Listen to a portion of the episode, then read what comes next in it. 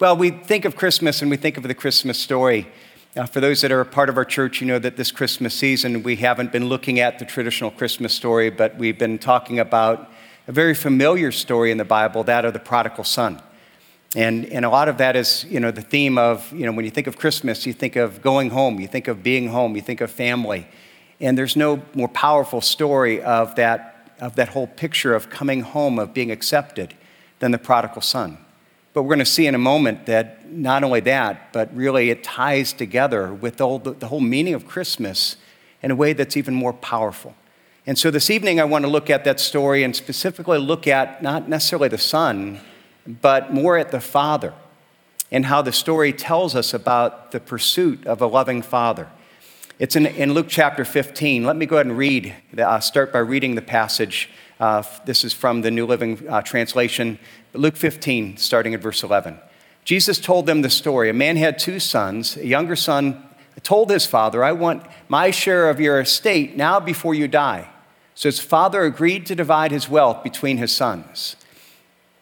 A few days later, this younger son packed all his belongings and moved to a distant land, and there he wasted all his money in wild living. About the time his money ran out, a great famine swept over the land, and he began to starve. He pers- uh, persuaded a local farmer to hire him, and this man sent him into his fields to feed the pigs. The young man became so hungry that even the pods that he was feeding the pigs looked good to him, but no one gave him anything. When he finally came to his senses, he said to himself, At home, even the hired servants have food enough to spare, and here I'm dying of hunger. I will go home to my father and say, Father, I have sinned against both heaven and you. I'm no longer worthy of being called your son. Please take me on as a hired servant. So he returned home to his father, and while he was still a long way off, his father saw him coming, and filled with love and compassion, he ran towards his son, embraced him, and kissed him.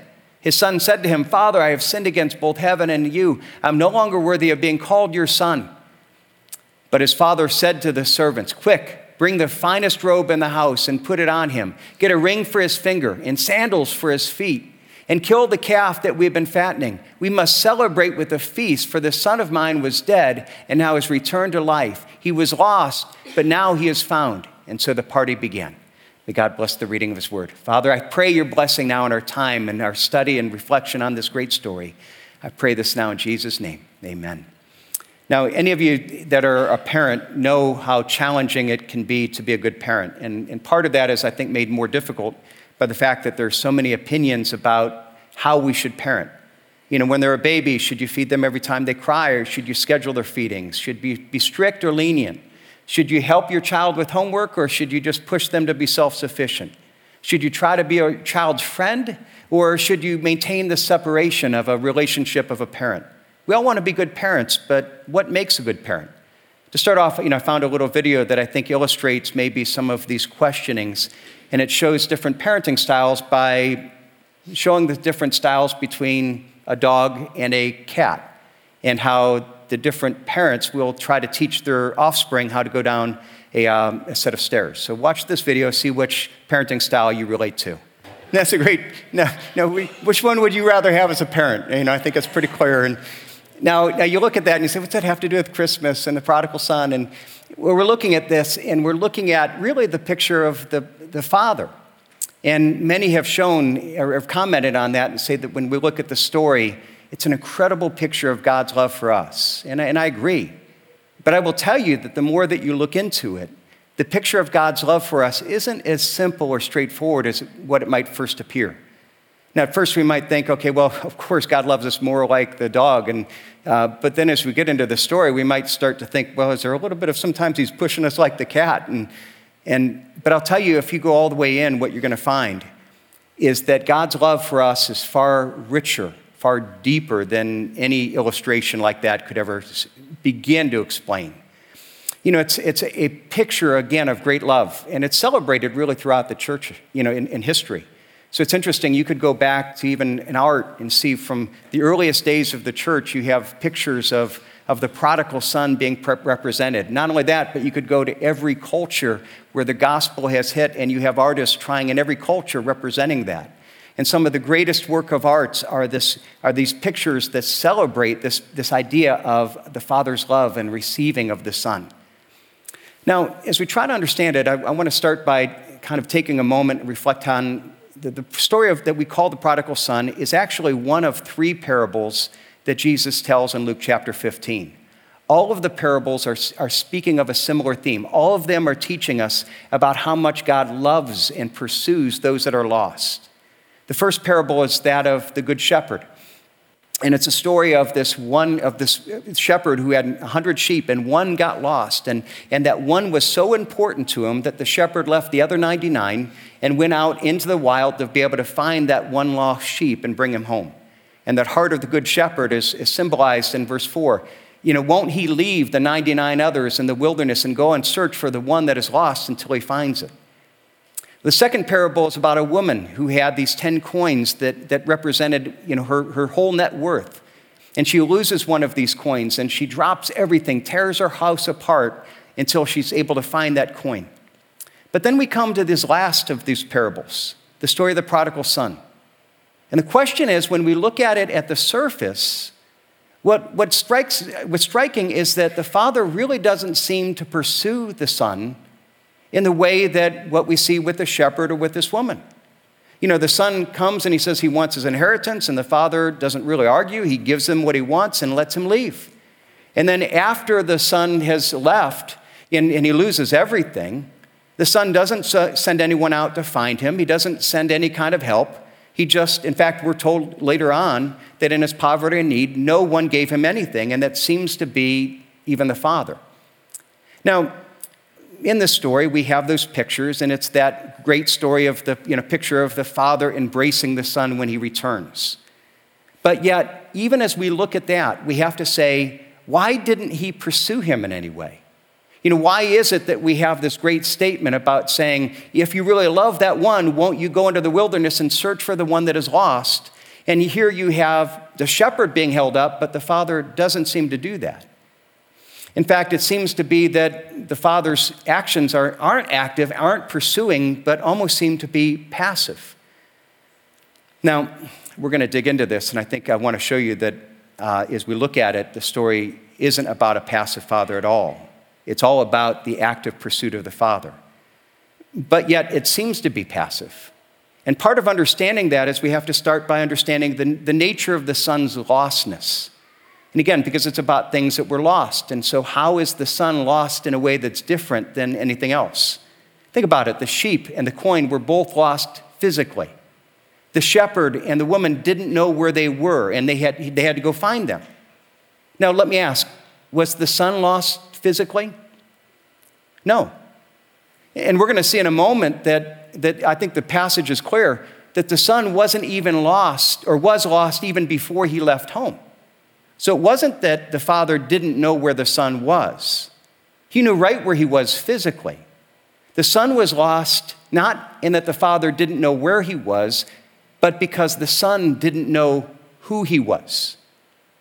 You see, in the first two parables, you have the woman and the shepherd who both had to discover the truth about that thing that was lost, where it was at. When they discovered that truth, they could bring that thing home. In the story of the prodigal son, it's the son who had to discover a truth. He had to discover the truth to find his way back home. And the whole story is about the father pursuing the son in a way to help the son to discover the truth that he needed to be found. So let's go back to the parable. And Jesus starts by telling us again this is a story of a father who had two sons. And we're told that the younger son told his father, I want my share of your estate now before you die. So the father agreed to divide his wealth between his sons.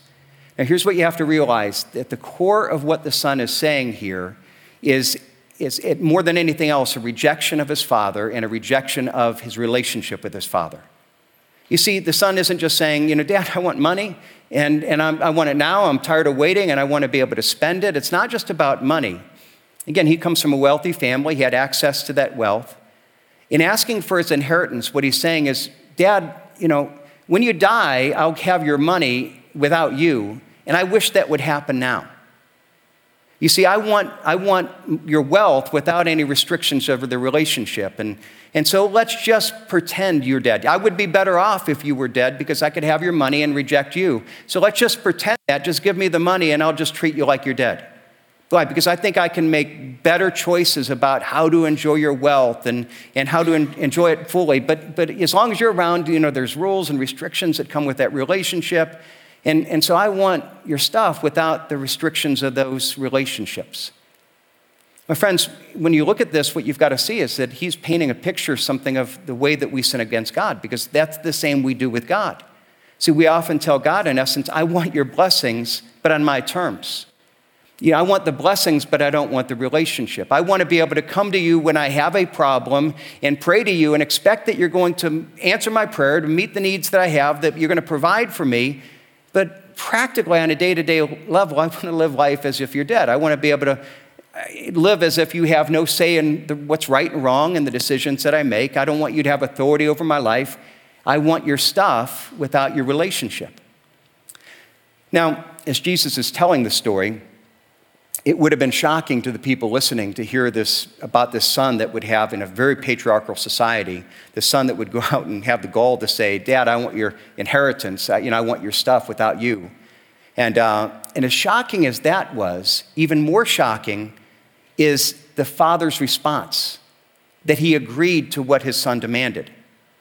That you know he made this outrageous demand and what we're told is that the father agreed to do uh, um, to divide his wealth between his sons. I'm sorry, that slide isn't quite right.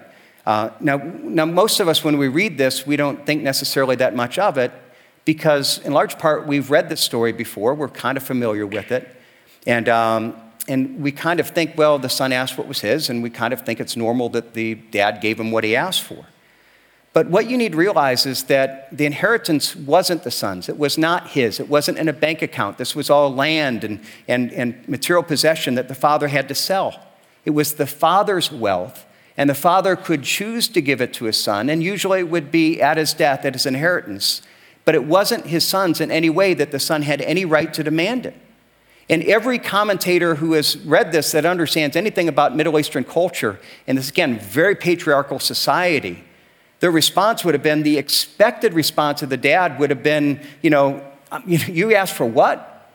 Throw him out of the house without a cent, beat him, and you know, leave him, you know, beaten because of this incredible, you know, um, you know, demand that he made. The listeners would expect the dad to say, "Someone, you know, you wish I were dead. Well, then, then I'm dead to you, and you're dead to me." You not only have no right for the inheritance, but you have no right to be part of this family. You have no place. You lose your name, you lose everything. And it's the father's granting of the son's demand would have been offensive to the listeners. They would have been offended that, you know, that, that, that the dad would have done this. And so you look at that and you have to say, why in the world would the father give in to these unreasonable, insolent demands of the son? And that's one of the hardest questions of this passage. Why did the Father grant the Son's demand? Now, there are some that even looked at this and said, well, the dad is uh, you know, weak and compliant, and basically he gave in to his son and, and, and enabled the son's sinful lifestyle. But again, that's simplistic, that's wrong. See, the key thing we need to realize here is that, uh, that our sin is ultimately our rejection of God. It's running away from God and rejecting Him and His role in our lives. It's not primarily what we do. You see, it's primarily who we are. It's an attitude of our heart that expresses itself in our behavior. So, why did the Son grant the Father's unreasonable demands? Let me ask what did the Father want most? He wanted a relationship with his Son. What did the Father understand that the Son needed the most? Relationship with the Father. The material possessions were secondary. See, the father understood that when the son came and said, Dad, give me my inheritance now, the son was already lost. Oh, he was there physically, but emotionally and spiritually and relationally, he was disengaged. He was lost. He didn't become lost when he left home, he was lost when he asked for his inheritance. And the father knew that the son had already rejected the relationship. And so he could have said, Well, no, I'm going, not going to do that, or this, or, but he realized, okay, you're already lost. And then the question is, how is the dad going to respond in a way to pursue the son to be able to find him? You see, like God with us, the Father didn't just want a son who was going to show up and pretend. He didn't want a son who would comply externally with the rules. That's what religion often is. You know, this idea, well, I'm going to do the right things, and if I do the right things, one day I'll get an inheritance. I'm going to somehow try to keep in the Father's good graces. Well, no, that's not how we keep our Heavenly Father happy, even as this Father wanted something farther more.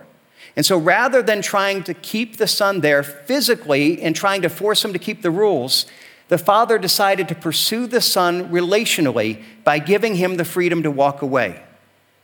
See, the father's goal was a relationship with his son, and he was willing to risk letting him walk away in the hope that his son would realize all the things that he was trusting in would let him down.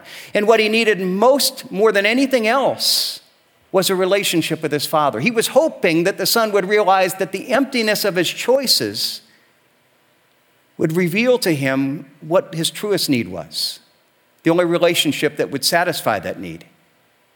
My friends, that's what God does to us. He gives us freedom. Why? Because He longs for a relationship with us, and He knows that our deepest need isn't His stuff, nor is our deepest need just moral living. It isn't just going to church and keeping the rules. Our deepest need is a real relationship with Him where we embrace Him and we relate to Him as our God and as our Father. And like the Father in the story, God is willing to let us walk away and reject him not because he doesn't care, not because he's passive, but because that's his way of pursuing us. I think even in the story, the father knew what was going to happen. He knew that if he gave his son all the wealth that his father would do, or son would do, but he also knew the consequences. And he was hoping that the consequences of the empty conclusion would bring the son home. And so, what happened? What were the consequences of the son's choices? Well, let's look at what happens. We, you know, we're told that he, his, he rejected the father. That's his poor choice. And the result was he got what he thought would make him happy, and look at how it played out. A few days later, the younger son packed all his belongings and moved to a distant land, and there he wasted all his money in wild living. About the time his money ran out, a great famine swept over the land, and he began to be starved. And he persuaded a local farmer to hire him, and the man sent him into his fields to feed the pigs. The young man became so hungry that even the pods he was feeding the pigs looked good to him, but no one gave him anything. Oh, he had pleasure for a season. All sin is like that, but it ultimately leaves us empty. And, and you might read this and say, well, what was the problem? Well, was, the problem was the famine. Well, no, the problem wasn't the famine. The famine just revealed the problem. You see, here's what happens: if things were going well in his life, you go a famine, it's a little more difficult, and you pursue, you know, persevere. In the same way, I run across people all the time that will come to me and they'll say, Oh, we had this crisis, and because of this crisis, you know, our marriage is in trouble, or, or we have this problem in this relation, you know, things are falling apart. And here's what you need to realize is that no, that famine isn't the cause of the problem, it's revealing it. You have people whose life are healthy who go through the same difficulty, and it's hard, but they persevere, they grow through it. But if the famine is destroying you, you see, God's allowing that to reveal something. He's allowing it to reveal the deeper need. And so the t- son is in these desperate circumstances. No one gave him anything, and that includes the father. The father could have sent someone out to find him, and he didn't. Why? Because he was pursuing the son. By giving him the freedom and then allowing him to not only choose the choice in life, but along with that, the consequences of those choices. And my friends, we need to realize that again, there may be some here today that you feel kind of like you're in the position of the prodigal son. Everything's gone wrong for you. You know, suddenly circumstances have left you feel like you're eating the slop of pigs, and, and, and, and you feel like no one's there, and, and that includes God. And here's what I want you to realize God is pursuing you. And what may feel like and appear to be distance is actually God giving you the freedom to make choices, but then saying if you make the choices, there are the consequences. And it's not that God has forgotten about you, but God is trying to make you aware that, okay, the consequences might cause pain, yes, and, but it's not that God is angry or not because He's punishing you, He's not trying to hurt you. He, he's not the one that caused the crisis. In His love, He's giving you room, room to make your decisions, but you choose the consequences. And He's choosing not to intervene because He could send a little bit to help you in the crisis, but that's ultimately just covering up the real problem. And he says, Okay, I want you to feel the real problem because I want you to come back home to the thing that is ultimately the ultimate real need that you have. He wants us to, in a sense, come to our senses. See, that's what it says here in verse 17, where it talks about that the, that, you know, that, that what is our need? To come to our senses, to, to, to literally to be aware of truth, to see what's real. Verse 17, that's what happened to the son. When he finally came to his senses, it's not that he finally realized that he was hungry, he finally realized what was true the trueness about his circumstance. And he said, Even at home, the hired servants have food enough to spare, and here I am hungry. And he finally realized what I need to do. I'll go home to my father and say, Father, I've sinned against both heaven and you, and I'm no longer worthy to be called your son. Please take me on as a hired servant.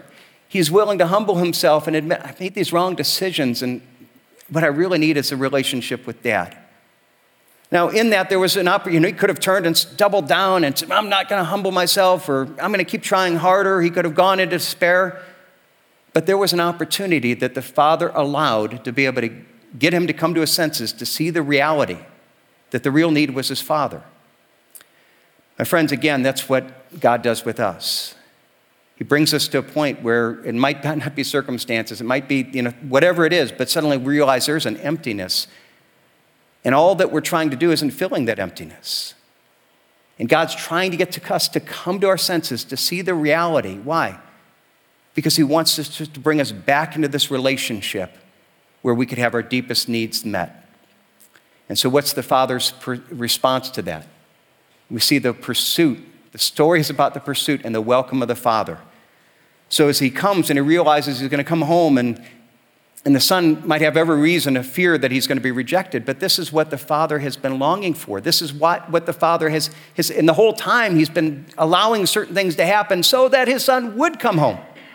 And what happens is finally we're told that when he returned home to his father while he was still a long way off, his father saw him and filled with love and compassion, he ran to his son and embraced him and kissed him. And my friends, we need to realize that no matter what you've done, no matter how long you've rejected God, no matter how much you've broken the rules, no matter how much you haven't thought about God, no matter how many secrets you have that you think, boy, if everybody knew, they wouldn't, you know, accept me. And God knows. And Christmas is a story about God, loving God, the seeing God, the running God, the kissing God, the welcoming love of the Father. See, the fact of the matter is that all of us fit into this story because all of us, to one degree or another, have turned our backs at God and as God as our Father. We've all walked out of the door. We've all told Him at times to get lost.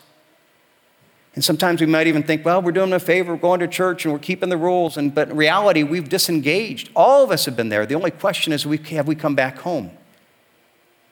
Have we come back home and let Him throw His arms around us? my friends, if you have any question how much He loves you, how much He pursues you, He is pursuing you. He has brought you here today. Everything that He's doing in His life is trying to say, This is how much I love you. And if you want the ultimate picture of it, this is how much I pursue you. Remember what Christmas is all about that this is an act of God that isn't sitting back just in heaven and saying, hey, I'm going to wait and I'm going to be there. And no, this is a God that has gone, not only left home, but he's left heaven itself, taken on human flesh, come and pursued us by coming into this world so that he could relate to us and so that he could ultimately die on the cross for our sins. He has done the ultimate thing to pursue us. And the question is do you understand how much you have been pursued? And how have you responded to that pursuit? Do you understand how loved you are? Do you understand how valued and treasured you are? And do you understand that the Father is calling you home?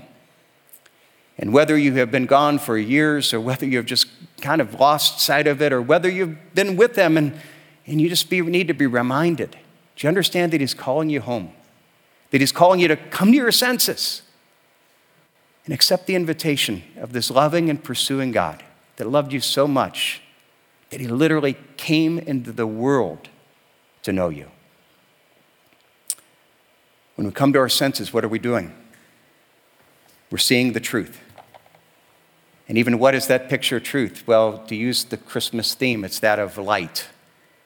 That light has come into the world. And in that light, do you understand what that light means? Do you understand that this light has come into the world? How are you going to respond to it?